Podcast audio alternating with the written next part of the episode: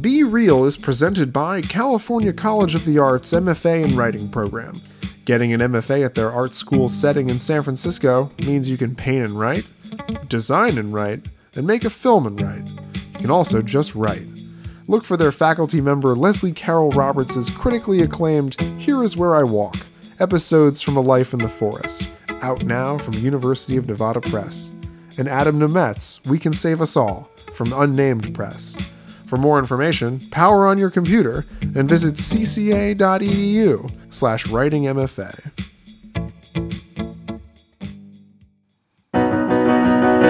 You can talk about film with a philosopher's zeal, or measure them all by box office appeal. But for once in your life, real! What a difference a week makes from Little Women to Bad Boys. This is Be Reel on the Playlist Podcast Network. My name is Chance Solem-Pfeifer. And I'm Noah Ballard. How are you, my uh, partner in crime? What do we do? We fly and die and ride together. We do a lot of stuff together in the legacy of these films, right? Oh, yeah. I mean, in these films and the legacy of this podcast that we've done together for a number of years, Almost five. almost five years of riding and dying together. I love that you both now and in the text before this you're like ride and die. I think it's supposed to be like or. I think the there's an elective or there that's really crucial to the expression. So we not just I think the the supposing that we're not going to die one day just seems somewhat naive. Oh. So I'm I'm in favor of both like riding with you during the you know the good healthy years we have together, and then on the back end dying to, still together. you really turned that on me. Um, yeah, I guess I've never really thought about the end of my life, but maybe we should do that for a little bit before we talk about the Bad Boys movies. We should probably just get to the movies. Okay. Uh, welcome to a reviewing, reappraising, genre hopping movie podcast on the Playlist Podcast Network. Definitely like, subscribe, give us a kind rating. Check out our fellow shows like The Fourth Wall and The Discourse and Indie Beat. Yeah. While you're doing while you're listening to this podcast right now in 1.5 speed, you should just pick up your phone and just give us a quick 5 stars. It's really just the easiest thing in the world. You don't want people to listen to us in 1.5 speed. No, I am the Christopher Nolan slash Paul Thomas Anderson of motion smoothing of playing podcasts at a speed that the that these artists did not want you to listen to it. When I fumble for my words, I do so very deliberately. All right. Uh, we're going to talk about the Bad Boys franchise because Bad Boys for Life just came out. We are recording this Sunday night of its opening weekend, and I believe was a sizable hit. Can we get those numbers? Wow. 59 at the domestic box office? Can we talk about the problem of Bad Boys 3 making so much money that it's already been announced that Bad Boys 4 is in the works and the fact that I mean people have been talking about this on Twitter already, but the idea that obviously this movie was going to make like 60 million dollars in the first weekend or whatever, like if that was your bar, Was not just hold Bad Boys for life Right. for the fourth movie? Right. Um, is this expected though?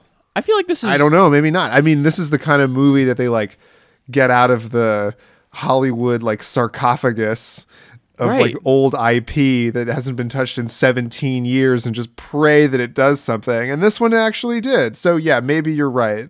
I think it is sort of surprising. Also, I mean, inflation. You know, I'm also like a crazy like you must count inflation person. Um, but sixty million dollars domestic is what the first film made, like in total. So like this movie is racing past its origin. Absolutely. I thought I had kind of begun to roll my eyes too as uh, at Will Smith being a like draw movie star, but clearly like maybe I'm wrong. Like Gemini, Gemini Man way underperformed. Yes. Oh, a lot. Um, and th- there's like weird elements of Bad Boys for Life, which we're going to talk about last, that are like very close. Like Will Smith insists on this is like a quarter spoiler, let's say, but fighting a version of himself. That's like the only action movies he wants to make now. Right. It's the only, way he can conceive of his own mortality. I guess, or that's just the scripts that are coming his way. So we have no choice, I don't think. We normally do the most recent movie first, but since we watched Bad Boys and Bad Boys 2, both of us for the first time, is that right? I think I had like at a like a child's sleepover Yeah. or like on a TNT Sunday afternoon seen both of these movies, but I could not tell you like what the plots of them were before I watched them Still can't. this past week.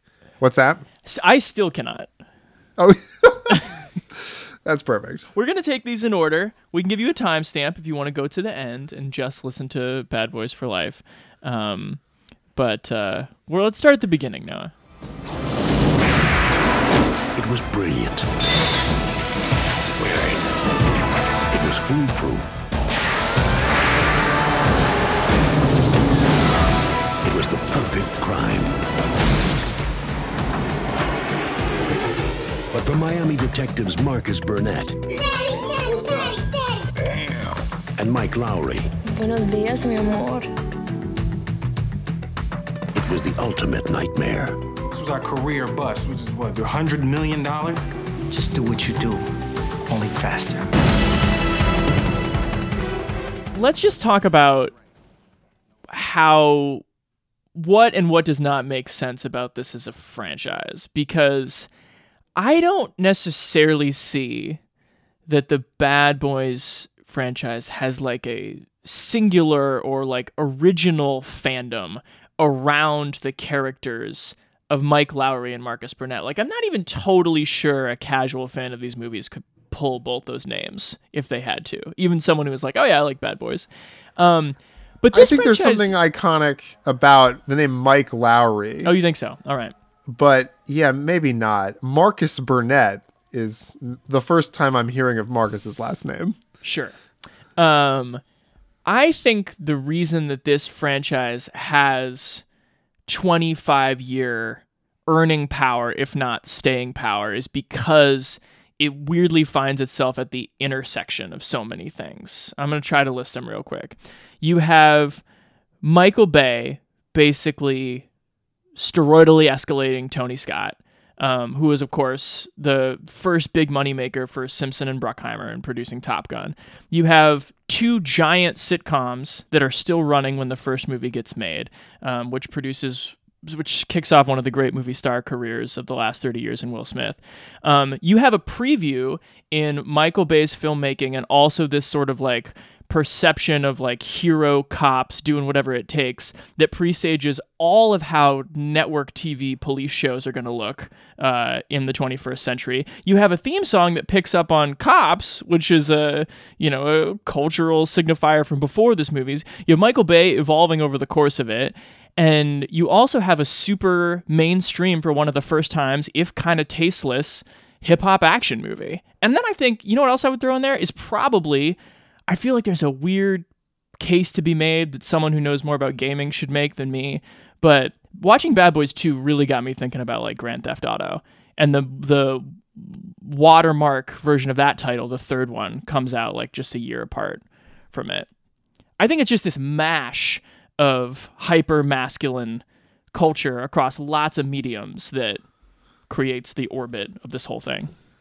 Right. And the I, th- I would I, I think the high watermark too of Will Smith's ability to charm in both the TV show Fresh Prince kind of way and really like dazzle a crowd in a huge blockbuster with an Independence Day.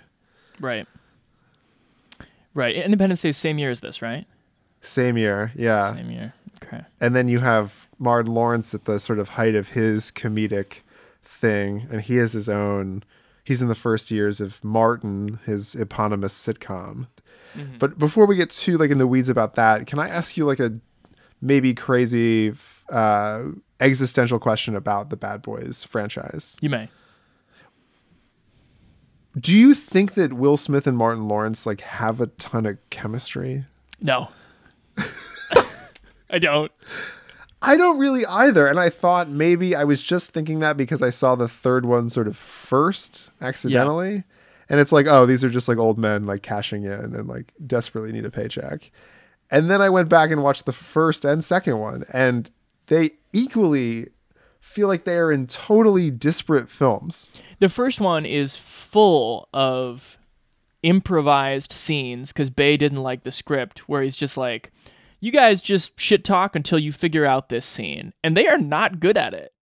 It's that's so interesting to me too, and kind of forgives the fact that this property will not interact with a screenwriter of color for the amount of like racial humor there is in it. True. So it's sort of interesting to ask like where the line is between Martin Lawrence and Will Smith sort of riffing Right. and like even the Hispanic cops sort of riffing about racial tropes of the late 90s and early 2000s Sure. and where like the Michael Barrie George Gallo's script comes in. Tough to say. Do we want to dive in on 1995 Bad Boys? Let's do it. Okay. Uh, this is Michael Bay's first movie. He had previously After directing approximately a thousand music videos. and he had won a a Clio award for directing a Red Cross commercial, which I could not find, but I bet is so inspirationally militaristic. If I had to bet on what is in that commercial, God, I bet there is just someone just exploding with blood and then someone just piecing them back together while the camera spins around them at sort of like a mayhem level. What is on YouTube is some hilarious commercials he directed in the Got Milk campaign, where the camera swirling is just nauseating. Um, but uh, yeah, so this movie was a hit, but not a big one. Uh, 60 million domestic. Um, it's really Bad Boys 2 that, that picks it up from there. And you have a movie that to me feels a lot like a. I mean, it's clearly in the lethal weapon formula. Um, there are still some very 80s things about it, but with a mistaken identity hijinks thing that feels indebted to an episode of Fresh Prince. Yeah, I hadn't realized that this is. I mean, if you pitch this in a studio conference room, you just say it's Lethal Weapon meets Trading Places. Yeah. Because that's essentially what it like this one is the the goof of martin lawrence being mistaken for will smith's character is not just a goof it's like the majority of the conflict of the movie. But it's also very lazy trading places. right it doesn't do anything. It doesn't do anything with that. There's just Right. a lot of scenes where he could get caught and then Téa Leoni rolls her eyes and like the plot continues. Yeah. what's the synopsis here? Give me a Oh, plot. You said you would have trouble They are, and you want me to do it because I said I would have trouble. They are renegade cops in Miami. Um, and then see on imdb they're described as two hip detectives I'm letting my politics show a little bit there.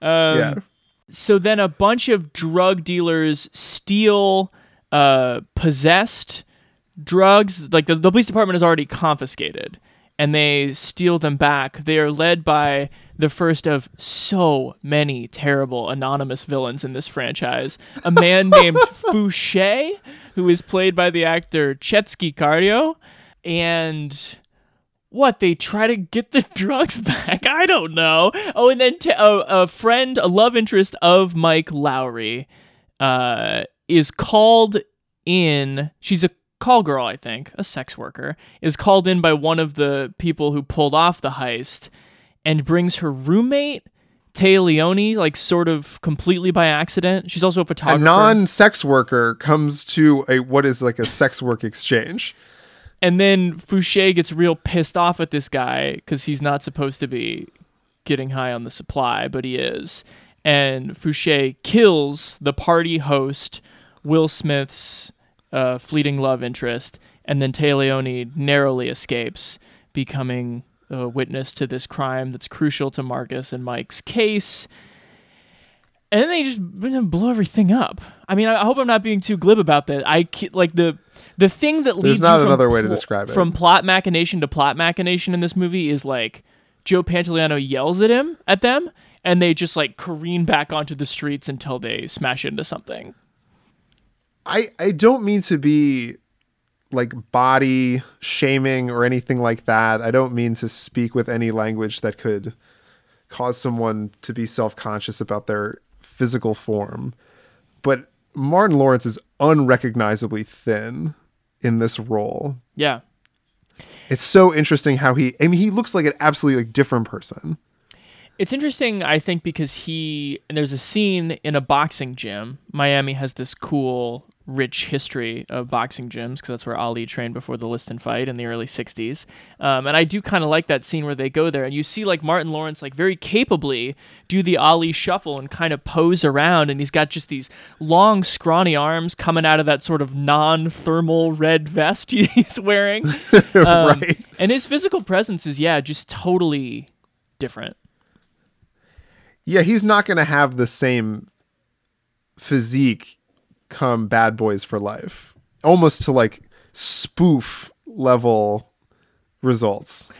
a big problem with Marcus is that he never feels like a cop. I think it would make so much more sense if Martin Lawrence, if Marcus was the like the techier cop or had like some preternatural skill for reading people or something that where you know the wa- the oil and water could come together to create like a like a series of detective skills. But I think if you look Right. back at the beginning of the where this franchise came from, Don Simpson and Jerry Bruckheimer originally wanted Dana Carvey and Jon Lovitz in these roles. So you know that that was 8 or 9 years before.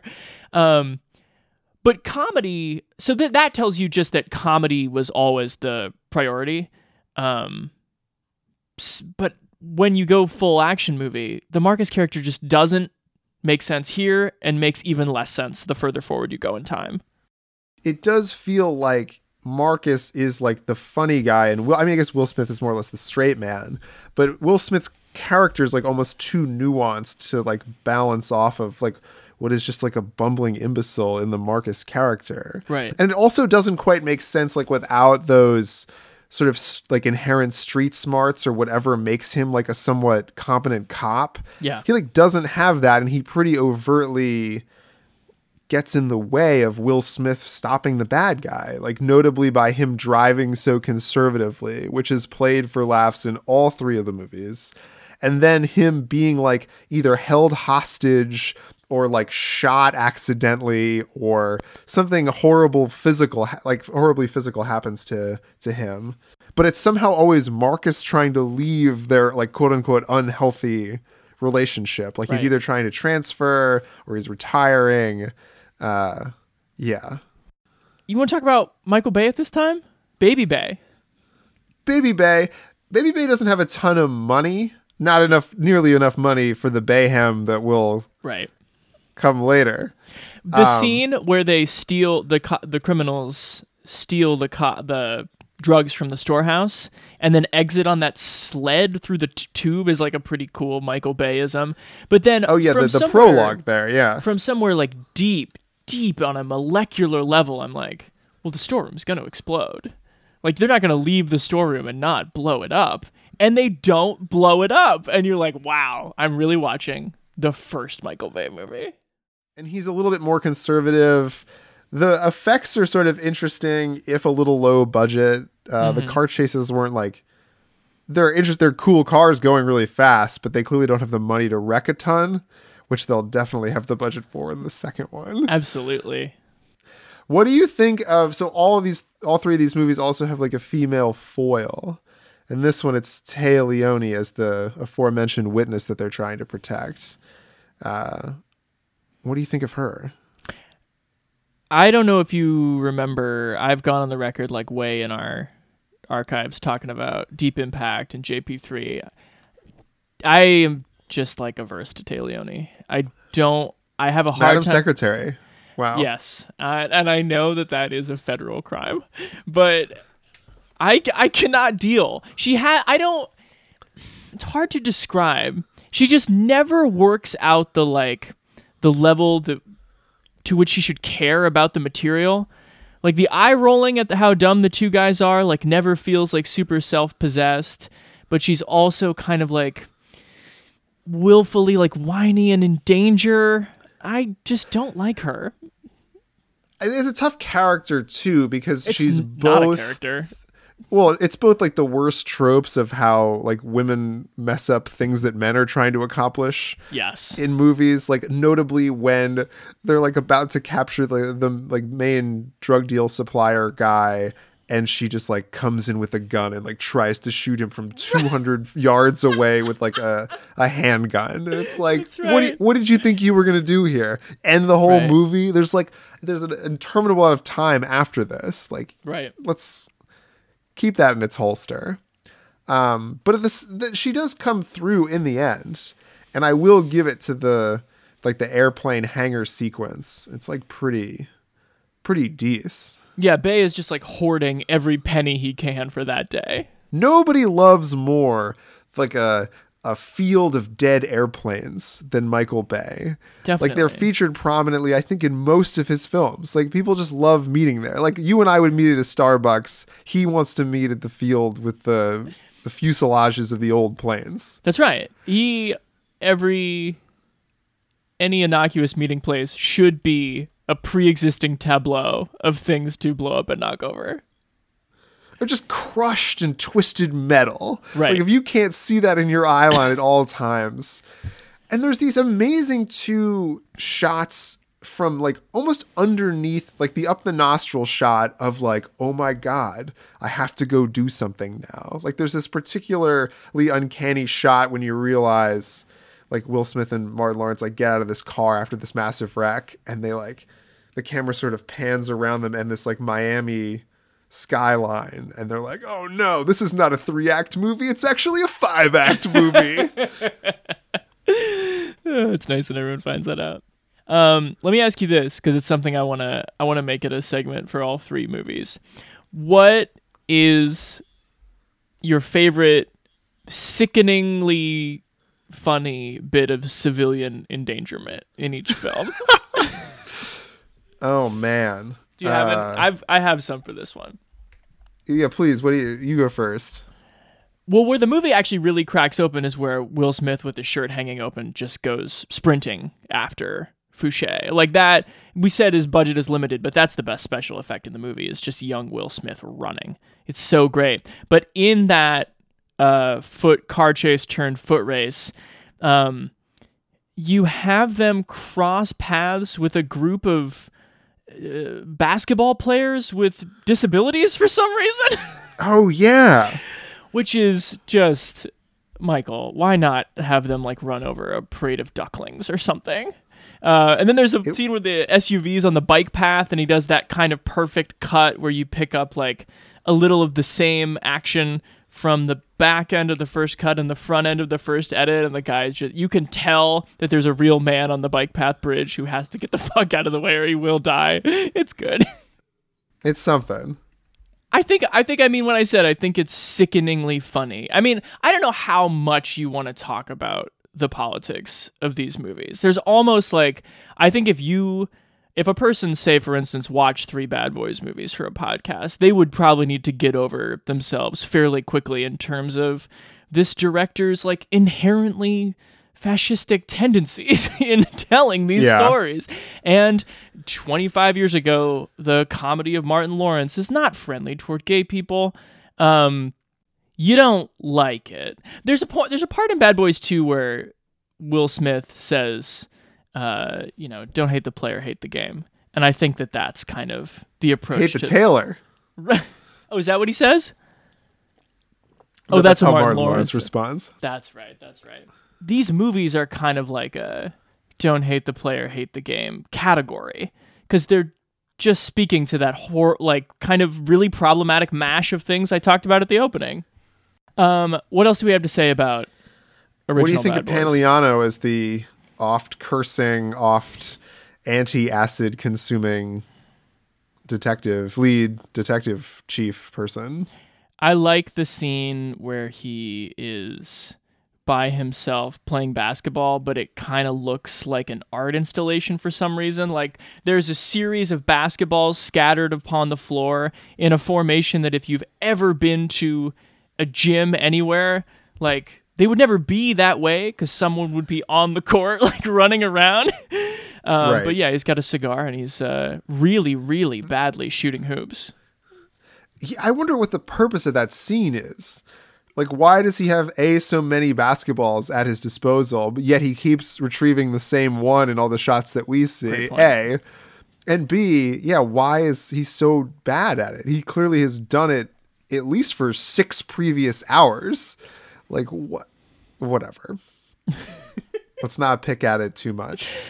Uh, Pantoliano is fine. Um, the other the this just movie is so uh, unabashedly the police chief who's like, "Give me a fucking gun and badge if you don't figure this out." Like that's been a trope for almost 15 years by the point this movie is made and this movie's like no we're just gonna do it louder than it's ever been done Of all three of these movies, which is your favorite nightclub? The one from this one, which is aptly titled Hell. Uh-huh.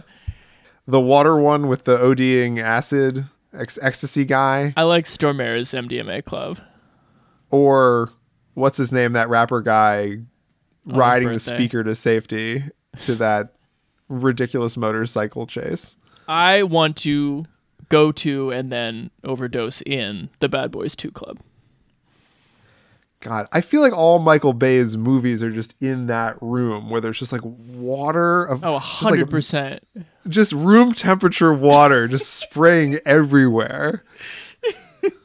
and people just dancing and dying and being That's right. dragged out uh, by uh, Peter Stormare. yeah God, we got to get to the second one. We got to get to the second one. Um, this is. Can I just say that I just don't think this movie made that much of an impression on me. No. It's such a throwaway like cop movie with some laughs and some interesting early like mumblecore cops driving around in a Porsche chit chat about masculinity and boners and not having enough sex or whatever. I don't know if I'd call it mumblecore, but they're mumbling because the they're just trying to improv. They're trying out improv for the first time, and it's with mixed results. But this movie definitely doesn't leave the like, I don't know, like crater impression of Bad Boys 2. no, I honestly, and I you will probably disagree with this, but this is my least favorite of the three. It's I think it's a bad bad for sure. Yeah, I think I think I have to agree with you. There are moments where you see that this could be a good movie if only drastic 180 choices are made. Yeah. but yeah, for the most part, it's pretty bad. Sort of hard to follow. Not really. follow. It doesn't seem like the people on screen have bought in that much. No. And why would they? I mean, if you can think back to 1995, it's just like, uh, put two TV stars in a car and give this guy who makes music videos the camera. You know, there's nothing, again, there's nothing like singularly inspirational about this franchise Yeah. or the mythology around it. Yeah, from the same uh, creative laziness that brought you that uh, Kumail Nanjiani movie with that big guy from Guardians of the Galaxy and that Uber together comes the plot of Bad Boys. You're, of course, referencing Stuber. But the problem with this movie is that it's not the configuration from Stuber. Martin Lawrence is not an innocent, and which explains why he's so bad at police, police work. He's like an average cop, but he seems. This movie, like, it would make much more sense if it was Stuber or Ride Along or something. Then why is this movie such like a, I mean, so-called American classic? Who's calling it that? I mean, a movie that there's three of has to have some fan base, almost four. I think Will Smith and Martin Lawrence have a fan base. I think Michael sure. Bay is a fan base. I think action movie filmmaking That troubles me large- even more. Actually, I want to. When we get there, I want to say something about Michael Bay's fan base. Um, okay, so let's talk. I. It's also a bad bad. I think it's bad, bad. I'm sorry to say. All right, I'm not sorry in the slightest. Let's talk about Bad Boys Two from 2003. Um, and maybe we can pick it up right where we left off, which is like, why do you come back? Other than everyone is more famous, has more money, and is better at the thing. But what is it about the bad idea eight years in the past of all these people where they're like, we could just do that idea again?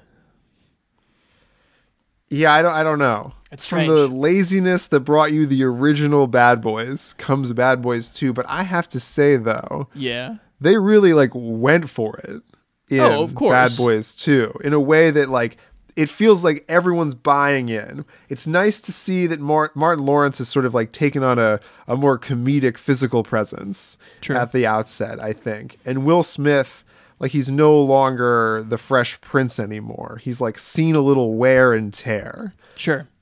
And so there's something a little bit more like almost grizzled about the two of them at the outset.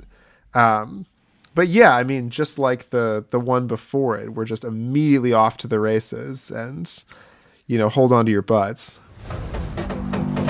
Since 9-11, we've gone high-tech over the water, so the dope runners have gone low. The biggest shipment on record is coming in tonight, and we want to know who's behind it. What could go wrong with that? With you a lot. I can't be in a gunfight every day. We just want to talk. You want to talk? Oh, go. They can't hear you because they're still shooting at you. You all right, man? Bullets, man. Oh, excuse You didn't tell Marcus about us. No. Mike, he's my brother, okay? Don't be scared. Whoa, hey, I ain't say I was scared. Just something wrong with your brother. Mike, did you notice when we left, everybody was dead? No, no, we didn't kill the one dude. This has got to be the worst, most emotional cop week of my life. Yeah, it's been a little rough. An era has changed over. Because by the time Bay makes The Rock, the very next year, he's Michael Bay, legibly. But then an interesting a point I wanted to make about two compared to one is I, I these movies were a little tough for me to stay focused during. Um, Oh, so for I sure. was looking for ways to sort of like make sense of them, and I decided to go the cinematography route. The DP for Bad Boys 2 is Amir Mokri, whose cameras have essentially you know, set the tone for what modern action filmmaking looks like. He's the DP on this, on Fast and Furious, the fourth one, and on Man of Steel. So that's him touching uh like a bunch of the different tent poles of what we now think action movies should look like. The DP on the first one was named Howard Atherton, and the biggest films on his resume were Fatal Attraction and Indecent Proposal. Wow. That's just an era in filmmaking completely turning over. Yeah, it's an unlikely set of people, an unlikely crew, and yeah, and pretty. I mean, it's cut rate cast again. Not a cut rate. A uh, a top flight cast again. Well, some of it is kind of cut rate though. Well, Like, maybe some of it Why are they so? Why do the, Why does this franchise never give a shit about its villains? But yeah, I think the Johnny Tapia character is a little bit more compelling. It immediately shows him as like a pretty charismatic sort of European movie star of a drug dealer guy. He's got like the two women playing with his guns in his bed as he orchestrates this cross continental drug deal with a series of like red herrings for the local customs and US customs and all the people trying to catch up with them, bringing in millions of do- 150 million dollars of uh, ecstasy, all labeled with like the uh, mud flap girl with the leg over crossing leg thing. Yeah, You know what I'm talking about? I do, of course, on the back of semis. Yeah. on the back of semis, right? Um, and of course, this bumps into the DEA operation that Gabrielle Union Sid, and this is Martin Lawrence's sister who just hooked up with Will Smith in New York a couple weeks ago. We're still in mm-hmm. Miami, folks. Don't worry Right. Uh, there's this DEA operation against Alexei, a like Russian local drug dealer guy who owns this club that people seem to die pretty frequently and like no one seems to break it up. Uh, Oh whatever. no! Throw him in the alley. Right. Uh I love his his crony too. His his second in command. oh yeah, that guy who's so excited to get some red wine before he dies. Before he's cut into a Oh, hundred pieces. I do like a good Merlot. Like lead on. we hear you like red wine. That is, that's right. Take me to the most secluded movie. part of the house. But and then the Will Smith and Martin Lawrence character, what do they I forget what like brings them in contact with they were supposed to bust some end of the drugs that the KKK was bringing in, which links them both to Alexei and to the Tapia character in a pretty outrageous cold open. Oh yeah. With a oh my god. Did you notice that they light the cross on fire right as it says directed by Michael Bay? I can't say I noticed that timing. But it's right over it. It's it's perfectly timed. That is about the attention paid to most political reads on his films anyway. He's just like, mm, what? That's a problem? I think it looks cool. Things are going to explode, yeah. I really like the early joke too. It seems like the jokes are tighter on this one too than in the original Bad Boys. Of when Martin Lawrence doesn't know the first verse to the Bad Boys song, it just sort of like makes the noises. Yeah, and one of the more charming jokes in the third one is him being like, the verse takes a long time to learn. Like, don't make fun of that song. Right. It's only been 17 years. you have a much better screenwriter on this movie in Ron, in Ron Shelton. Yeah, from the mind of the Tin Cup, like I said. oh, I see. Yes. And like Bull Durham. and and Bull Durham. and uh, uh, White Man Can't Jump. He's a good screenwriter, and he's good at banter. He is a good screener. He is good at banter. And so it feels like less responsibility for the humor has been given to like whatever Martin Lawrence can think of when they're in the car together. Right, This movie has like much much better and definitely weirder like one-liners they say after they like get almost get creamed by a tractor trailer. Uh-huh. You know, Will Smith will be like, I almost fucked up there, but I didn't fuck up. Yeah, you have a specificity in the writing that is combined with them just being like more comfortable being on a movie with a budget of 130 million dollars. I like the bit where they're trying to work out. It's another sitcom plot where it's like, oh, Will. S- Oh no, Will Smith hooked up with my sister last summer, but we can't let Marcus find out. And he's trying to recount the NYC story where they had run into each other, but in the version of the story he's telling Marcus, of course, he can't tell where they hooked up. And he's like, "Oh yeah, we went out to dinner. She had fish.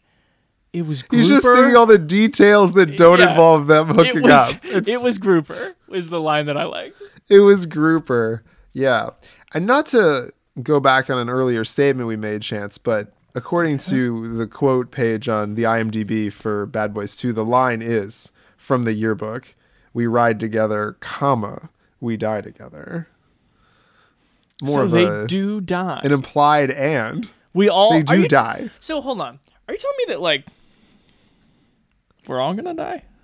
this movie replaces the judeo-christian tropes for sort of a like woo-woo spirituality like just take deep breaths as religion. Right. like zen calmness or something but like with no specific names. And they're i don't know how i feel about it's it's so prevalent too. It's not just like a, a one joke they throw away once. There's a weird cutscene of martin lawrence with like an ugly german therapist or something mm-hmm. and then immediately followed up by a scene of like will smith having sex with his therapist both of them letting out the phrase Oh, woosah yeah. at the end. And then Joe Pantoliano has clearly also seen either one of or both of those therapists, and he's also doing the woosah when he's telling them that they fucked up.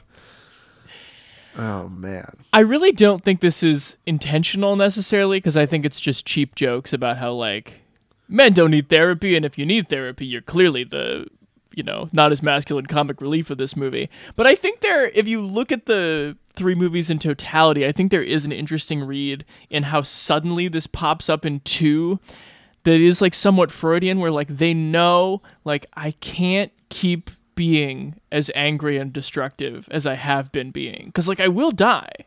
I have to do something to calm down. Um cuz otherwise like why is it in this movie so much? It's not that funny. It's really not that funny. I tell you what's an incredibly funny scene What's too. And one that has no business being in a movie that's this fucking long. this movie's two and a half hours by the way, if you didn't know. the mo- the scene where Mike and Marcus inter- like put on characters and interrogate Reggie, the Yeah. guy that's come to take out uh, Marcus's daughter. He's at least 30. He's at least 30. and he's and that joke comes back in a way that people in my audience found very meaningful in the third one. People in my theater screamed out, You at least about 30 when Reggie came on the screen. That's incredible. I couldn't didn't realize that this has been a 17 year long movie joke. That scene also makes me uncomfortable though because of like how Will Smith is just like pointing a gun at a child's head the whole time. Drinking brown liquor out of the bottle and pretending he's like a recently freed inmate. Right. You and I are not the right people to have this discussion. But don't you think there's something weird in these movies where in a race in America sense they're like aspirational and like we're supposed to cheer for these guys because they are cool black guys who all the villains hate them because they're black. But then that's also very tough to enjoy because they like represent a completely out of control police state who will like murder with impunity. Right. It it only takes front row tickets to Heat v Lakers to completely get your phone tapped without a judge's warrant in this world. And that's just the kind of fascism that like gives me the ickies.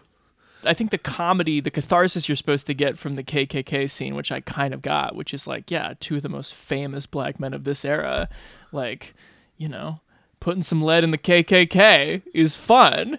Um, but then, like, right next to that, you have Henry Rollins, of all people, like, talking to his unit, being like, ever since 9 11, we only do fascism. Get out there. Right. It's so weird. and they're just like the the incongruity of how like well they're organized with the fact that like their Radio Shack walkie-talkies don't work and like Right. their the burning cross like keeps them from seeing the fact that this guy's waving a gun around. So strange. I tell you what is not a funny scene and a total wasted setup and an, un- an unnecessary addition to this movie's already bloated runtime is watching two like maybe cartoon rats have sex with each other in the missionary position. Yeah, because this movie's trying to make like rats be Marcus's famous phobia along the lines of Indiana Jones and snakes. But then he looks over to see these two rats humping in missionary position and he just then he gets Will Smith on the radio and in the middle of them setting up illegal wiretaps in this drug dealer's home goes, "Did you know that rats fuck like us?" For not being funny, I'm laughing about a lot of right a lot right now. Me you remembering this otherwise throwaway sequence uh, is making you laugh. That's not true. the not the sequence itself. And then Bay on the technical level is when you get that we texted about this this week, but when you have that scene that is 180ing slash 360ing around the wall in the home of the Haitian gang, uh, Incredible. it's unbelievable the like how disoriented you are but also like how you really understand like the angles of this house for each kill um which is actually something is really good scene because it's something that he doesn't give a shit about for the most part is you understanding where people are in space in an action scene He does not care for that. He just cares about the interesting angles that like a bullet can take going through a human skull. right there's definitely some bullet time ripping off in this movie There's a lot of icky bullet stuff, I would Yeah. say. I mean, this movie's just too long, so like that stuff just feels kind of unpleasant. Um, what do you think? So you didn't care for the the performance of the the villain, whatever that fucking guy's name is. oh uh spanish actor jordi mollà uh no he's very bad he's i don't think Yeah. You're right. it's not any good. I like it when they chase him to Cuba. This is where if you enjoy any bit of Michael Bay shamelessness, and I don't enjoy it as much as some people. Like every time I come back to a Michael Bay movie, I have the voice in my head of smart people I respect going like, "Oh, he's the vulgar auteur," or like you have to appreciate that he puts his authorial stamp on movies in the same way someone who's like much better at directing like Martin Scorsese does. And every time I come out like a little disappointed, I was like, "Yeah, like the stamp is there, but it's but it sucks." um, the stamp is certainly there. Yeah, I mean, I think if these movies were shorter, they'd be more endurable.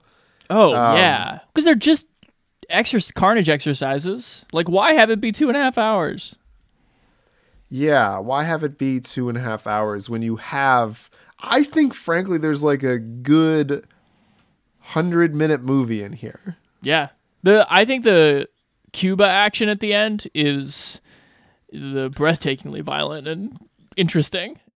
I think it's amazing how Fast and Furious, either four or five, lifts the whole sequence of the two big cars, the Hummer in this case, and the truck, like just piling through this like shanty town on the side of this mountain. I think Of it's course five the- when they're in Brazil, right? Yeah. It's yeah, it's when they're in Brazil. This at least movie has the decency to have some ADR line that's like these are where the drug dealers live because otherwise it's like you're just like knocked over a bunch of poor people's houses. in that uh, favela, I think they're called. But yeah, it seems like Yeah. at the Cuba ending, like aren't aren't you sort of surprised that there's not like like a Fidel Castro spit take or something? Like they like drive Yeah, by the presidential it's- palace. It's very shameless. Yeah. And also, again, back to the tw- the mind of the twelve year old, just fucking driving on to Gitmo is a hilariously juvenile idea. It's also so loaded, like post, like a few years after this movie, Gitmo is not gonna have the same sort of like, it's our safe space on Cuba. it's gonna have a deeply different connotation. I don't even know, man. Yeah, I mean, I guess I was 13 then. I wasn't paying attention, but yeah, speaking of that ever since 9/11 line, like what's going on at Gitmo in 2003?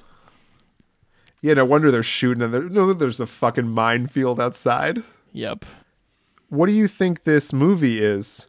If you had to rate it in like a, a system where it was like you the first thing is based on quality and of like the movie itself, technically, and then the second half is about you how much you enjoyed it.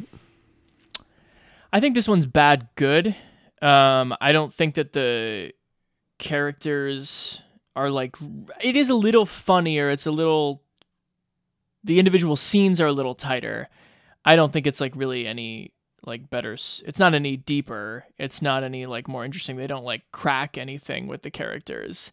Um the Gabby Union, I think Gabby Union is uh, more charming in the movie than Téa Leoni ever was, but like the only reason she's in the movie is to be like, oh, she's a professional who's a woman, so she needs our help.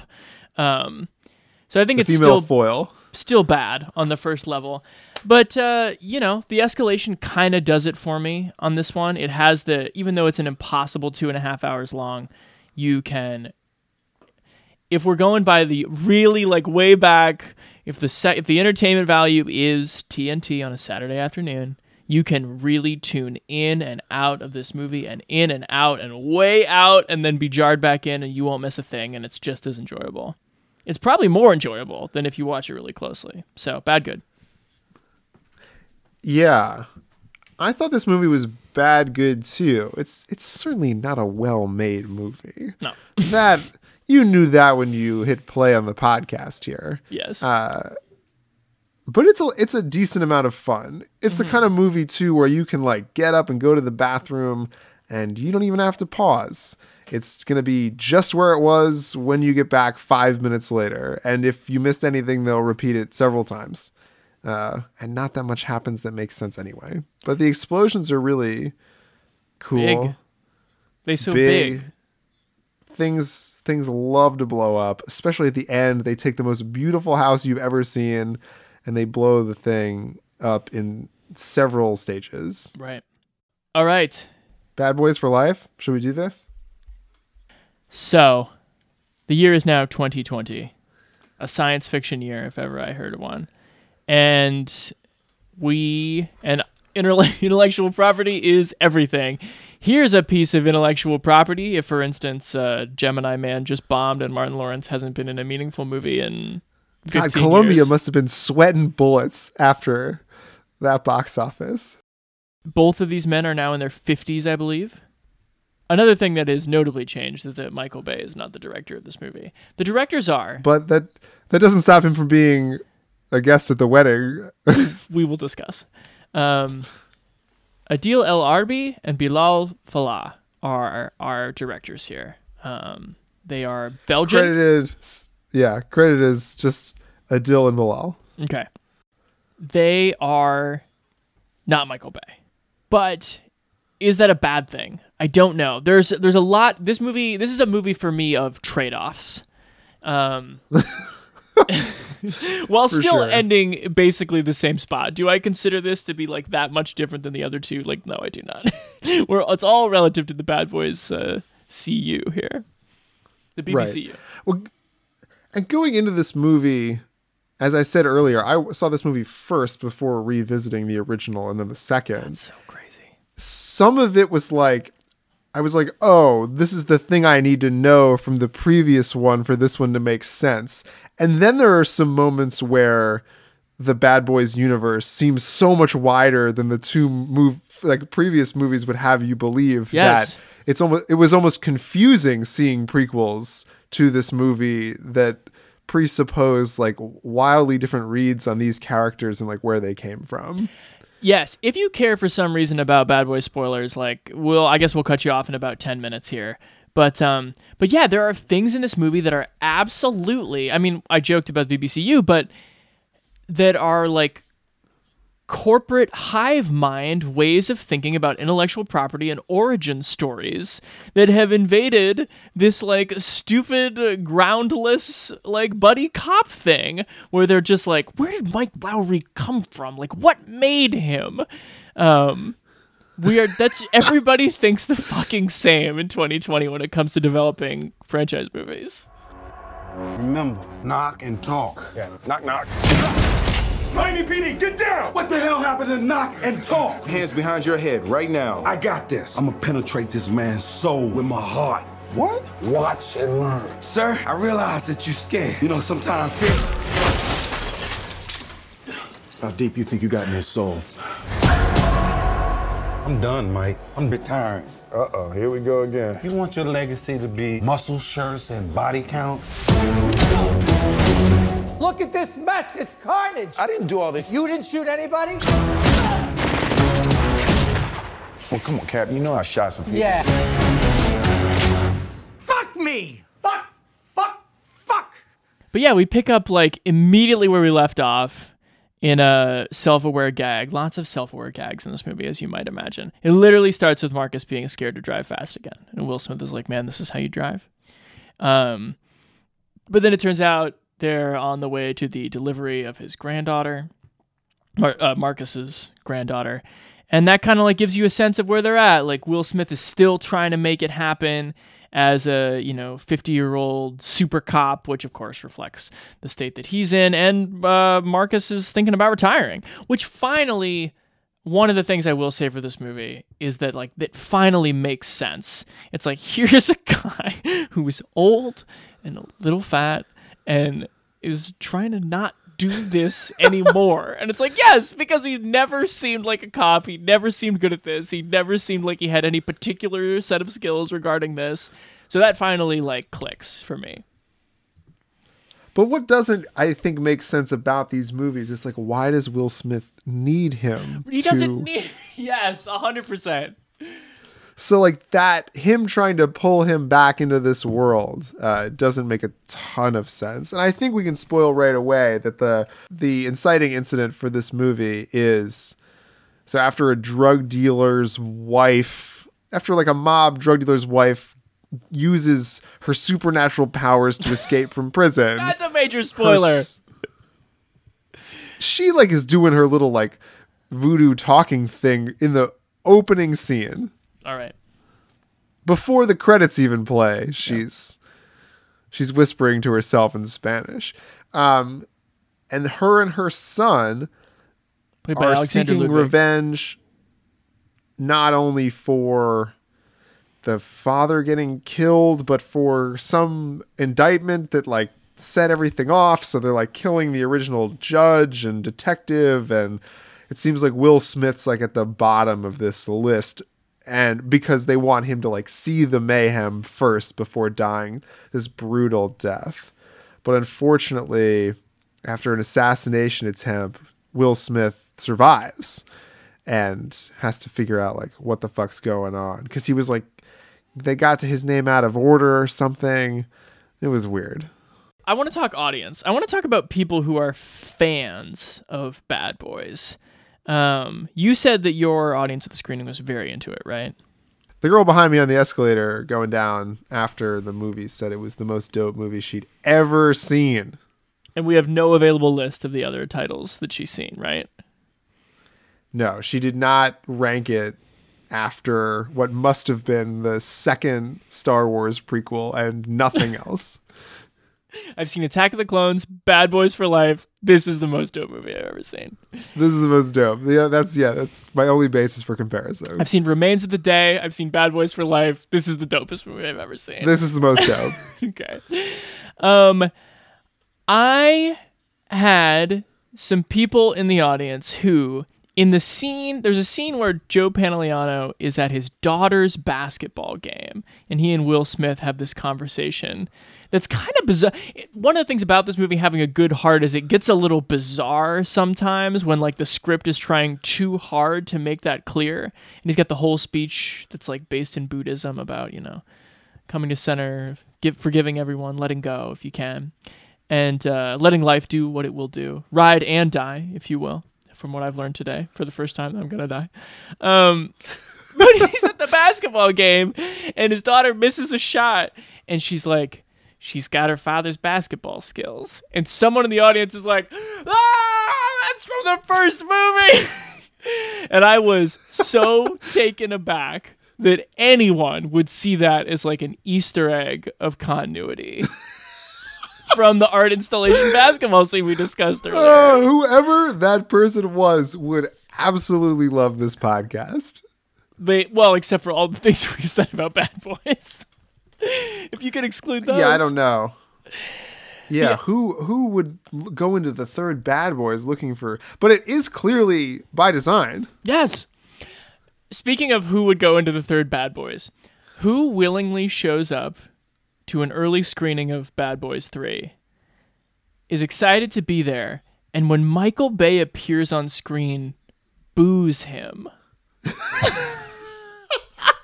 what what is your relationship to the franchise if that's your move?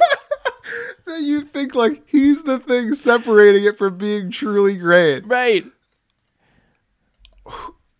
I don't know. What can wild. that person First what can all, that person's thought process be? You showed up.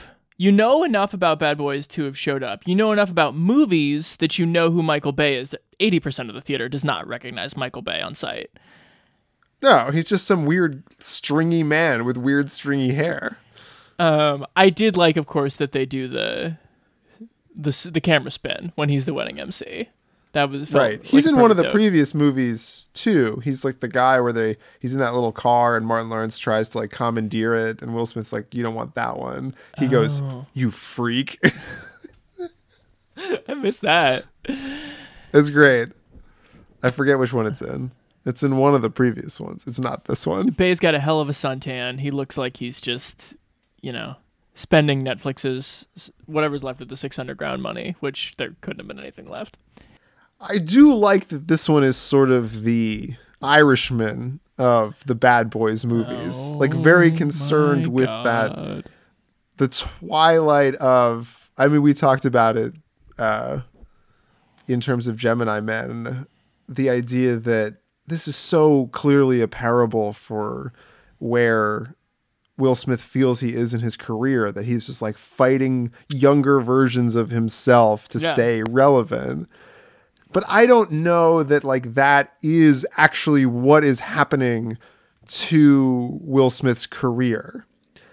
I think he has not found the right foil for him at this point in his acting career that like does something interesting for him on screen. I don't think it's that oh, you know, whatever like some younger actor is getting cast as we would have 10 years ago given it to Will Smith. I almost think that those roles of the charming action hero don't really exist anymore.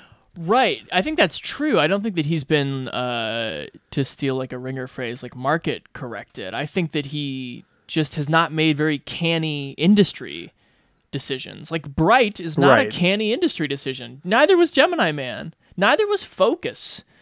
Um, I mean, anything from After Earth on. you know what his next role is?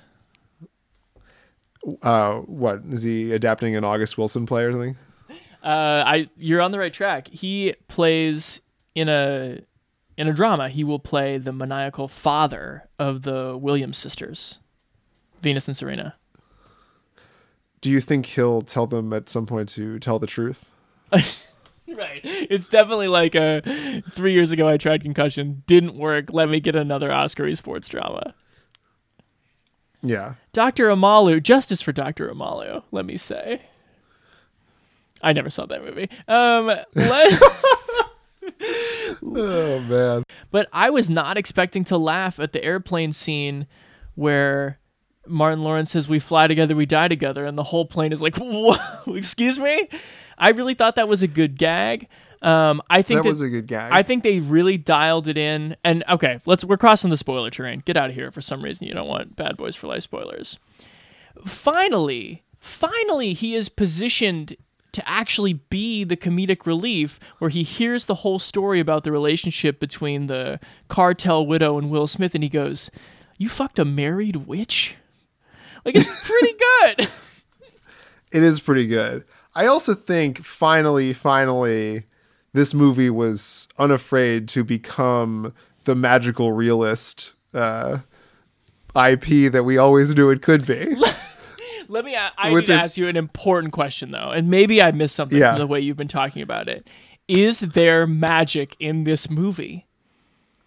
I think that there's two instances of magic. Okay. I think that the opening sequence where she like kind of Jedi mind tricks the prison guard handing her the towels was some magic. And then I think that she's using magic to like conjure the locations of all the people at, like before the hit What evidence do you have for that?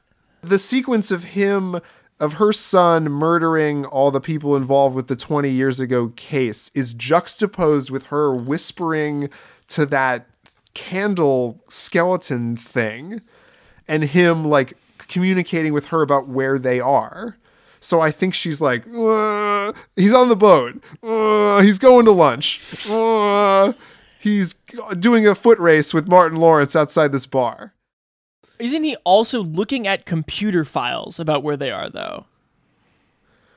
I, I think he's yeah he must be doing some research about who they are but i think the exact coordinates of the hit she's orchestrating with her mind no to be serious i don't understand the, Yeah. the witch thing The single most insane thing about this movie is that Will Smith is like, she's called La Bruja, and Martin Lawrence is like, you fucking she married prays to santa maria yes. And like there, even there is even a part in the climax of the movie where she holds up two hands as though she is about to like force tornado push someone away from her. she's about to like doctor strange the, the whole room but there is no like a hundred percent visually clear magic in the movie. So you have this infinite power it's unlimited. Do you know the part I'm talking about where she holds up two hands like she's gonna Doctor Strange i someone? know exactly And what you're talking about and then happens. nothing happens It's crazy. What a weird choice. I thought she maybe like had him somewhat paralyzed at the beginning of the hotel sequence too, because she's like the candles there and the picture of him, and she's like got that necklace thing or the beads or whatever. I am not the most learned cinephile in the world, but I have seen movies, and I would not, I cannot say with confidence this movie has any magic in it. Unlike uh, your favorite movie, um, Now You See Me Too. That's this right. movie does not have clear cut magic in it. Um, I've seen Now You See Me Too as many times as I've seen Concussion. By the way, It it really toes up to the line of being a movie with magic in it, though. in the weirdest way. Do you want to change your order rating? What would you rate it? I think people are being making themselves a little easy. Being like, this is the best Bad Boys movie. Oh, what a wonderful treat that we're getting in January. What a, you know, like this movie's actually pretty good. It is not. It is not. Stop it.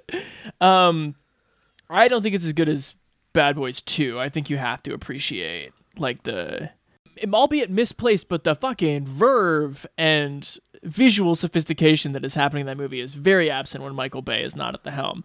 This one is incredibly stupid, has much more charm than the others, and I think still winds up a bad good. But like, let's not overstate our place, folks. R- relative to maybe Dolittle, it might seem great, um, but come on. Yeah. And it's tough too that like none of the supporting cast you're supposed to care about, like neither the love interest from Ammo, the the former drug kingpin's wife, or the son are really like actors you know or like actors that are so stand out that they can carry the load of like that side of the story. I think what I like about this movie is how it finally settles into a logical relationship for Will Smith and Martin Lawrence. But then the plot of it is so convoluted and strange and ultimately so petty that it's like what? This is all just an elaborate spoiler uh, way of reuniting Will Smith with a lost son which spoiler is like basically kind of the twist of Gemini Man 2. Right. How could this man make two identical movies in the same year? Do a fucking Quentin Tarantino movie. Like, see if they're doing any pickups for the uh, French Dispatch or whatever. Uh, see what PTA's got on the docket. Like, do a weird, like, adult movie. I guess I don't like the adult movies he chooses to do are so like goofy, like collateral beauty. Does he work with auteurs though, man? Has he ever? I no. What, I don't is think he that does like that. a choice? Like I think it is a choice. Remember, you, you. I mean, I think the biggest mentioned auteur he's ever worked with is probably Michael Mann. in Ali. Yeah. Yes. Or of course Roland Emmerich in uh, Of course. Independence.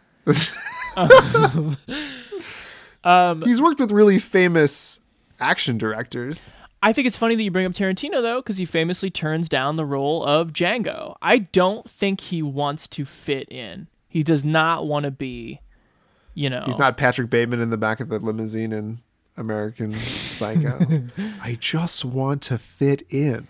But that's the thing. I th- these movies are so bad. Bright 2? Look at this IMDb Just page. kill me. God, I wonder if that uh, well-known predator is still writing the script. Landis, Oh my God. is that who you're thinking of? Yeah, Max Landis has been called out pretty hard by several LA-based publications about impropriety. But let's let's take this seriously for a second. Do you think they have solved the orc racism problem in the Bright universe yet? Is it worth going back? Is there more healing to be done? Yeah, they're just going to turn their ire back towards typical minorities of Latinos and blacks. Well, that's the first movie we did anyway. Um, let's go. Wait, did you rate Bad Boys for Life? You didn't. I think Bad Boys for Life is just the softest of bad goods. We have a slightly warm feeling toward the movie. I don't even know if it passes the rewatch test. Like, am I going to rewatch this movie? I don't think so. I may give it another try if it's inevitably on HBO. Because uh, now I kind of want to see it again after having discussed it and like having a, a decent amount of good things to say about it. It's much more charming if you've seen the first two, like in quick succession. First. Well, now that I've seen the first two, maybe I'll appreciate it more. Can we just pay one moment of respect to to the real workhorse of this series, um, Theresa Randle, who plays Teresa, Marcus's wife? She's in all three movies. God love her for that. The continuity. She didn't have to be replaced by Natalie Portman or Maggie Gyllenhaal. you know, yeah, that's good. she made it through all three. Theresa Randle, I feel like I just saw her in something I really loved. Oh yeah, she's in fucking King of New York, the Abel Ferrara movie with Christopher Walken, and she plays like his Uzi wielding chief bodyguard. She is so fucking cool in that movie. She's also plays the wife of Spawn in Spawn. Remember that, Noah? Good for her. good for her. Yeah, that's my opinion of Spawn too. Um, That's a terrible movie, though. one of the worst you've ever watched. I don't know, man. This is such a uh, perplexing piece of Hollywood property here. It really is. And now that, like I said at the top, they're making a fourth one. So buckle up. This could be your new Fast and Furious. I I do think the moral of those movies is to buckle up, so I will. Um, Let's hope they find a less anonymous villain. villain for the fourth, like- fifth, and sixth installments of this. Can you get like Pedro Pascal or Charles Dance? Get the Mandalorian himself. Any number of Game of Thrones villains or complicated Game of Thrones character actors. or get like somebody who hasn't worked in a while. Like, what's Javier Bardem up to? And seen him in a second. Like, he could definitely be the villain of this. Yeah. I wonder Have if you these. met my mother? Her house is full of rats. There you go. That was good. Okay. Yeah, I, don't- I don't Call know. it. I don't. Just call it. Why would you be coming back then? We rode together and now we have doed together. Dode? Is that what you said? what a funny understanding of the past tense. These movies have broken us. I uh thanks to the playlist podcast. When you think about what? When you think about our relationship, Chance, do you think you Classic are time for that question. the Mike or Marcus? I, as I said before, am the guy who OD'd on ecstasy in the alley. You are Mike. um, I don't want to be. I I prefer. I think I'm more of a Marcus if we're being real. I I complain far more. That's true. I'm not that handy. That's true. Uh, you think you need me, but actually you do not. oh no, shit just got real. On that note, thank you to the Playlist Podcast Network. Yeah. Thank you so much to California College of the Arts. for sponsoring such a literary show as this. And uh good to see you, man. Great to see you too. 2020 off to a roaring start. Roaring. I never thought we would blow up this many municipal vehicles. Gonna do when they come